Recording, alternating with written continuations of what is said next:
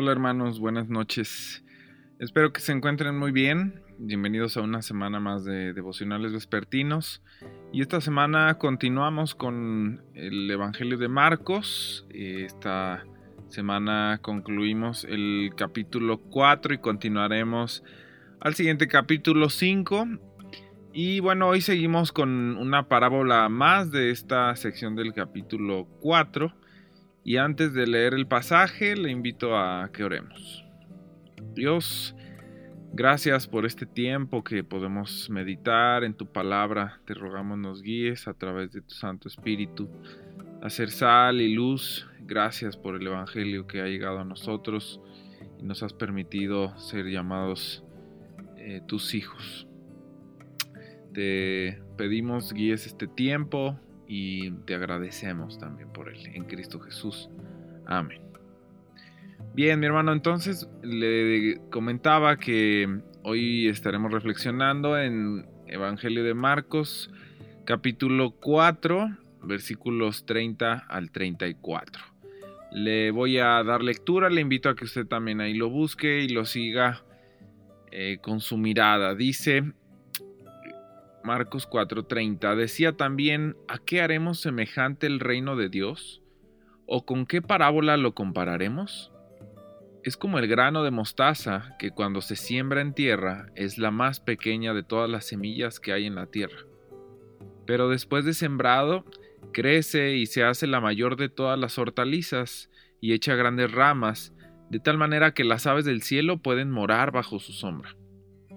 Con muchas parábolas como estas, les hablaba la palabra conforme a lo que podían oír.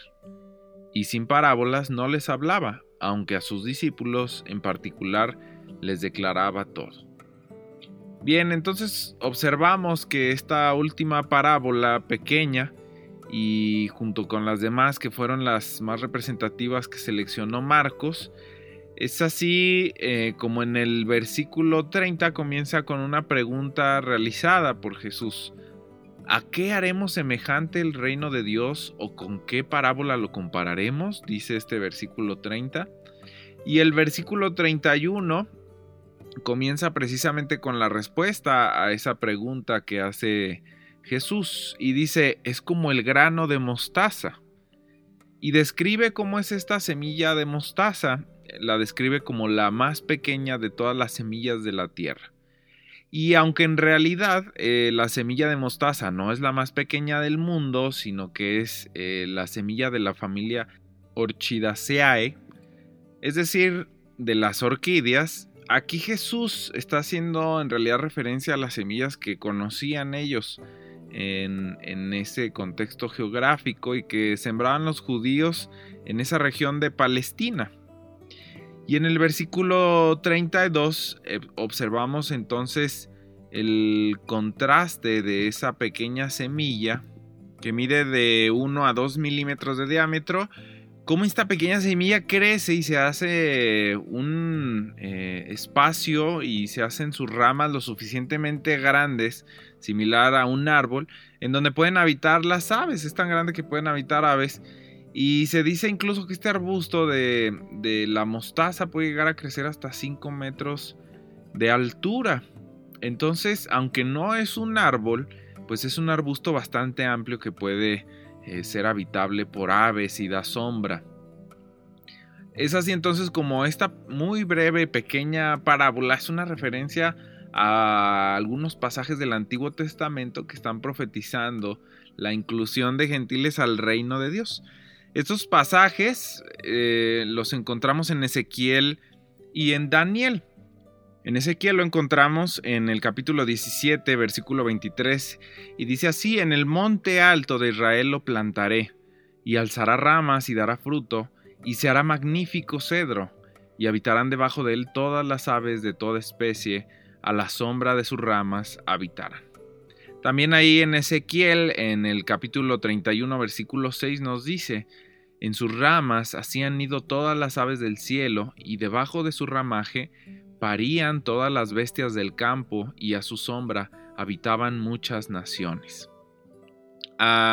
asimismo, en el libro de Daniel, en el capítulo 4:21, encontramos que dice, cuyo follaje era hermoso y su fruto abundante, y en que había alimento para todos, debajo del cual moraban las bestias del campo, y en cuyas ramas anidaban las aves del cielo. Es entonces como a través de esta parábola Jesús toma estas profecías y enfatiza que el Evangelio sería capaz de llegar más allá de los judíos, contrario a lo que muchos de ellos creían. Es decir, la salvación se extiende tanto por la muerte de Jesús que nos alcanza a nosotros como no judíos, como gentiles. En los versículos 33 y 34 encontramos el recuento hecho por Marcos de las parábolas de Jesús y nos dice que en, este, en ese momento el, el Señor hablaba en parábolas para dejar enigmas a las multitudes. Sin embargo, a los discípulos les declaraba abiertamente qué significaban estas parábolas. Lo veíamos en algunos versículos atrás en este mismo capítulo.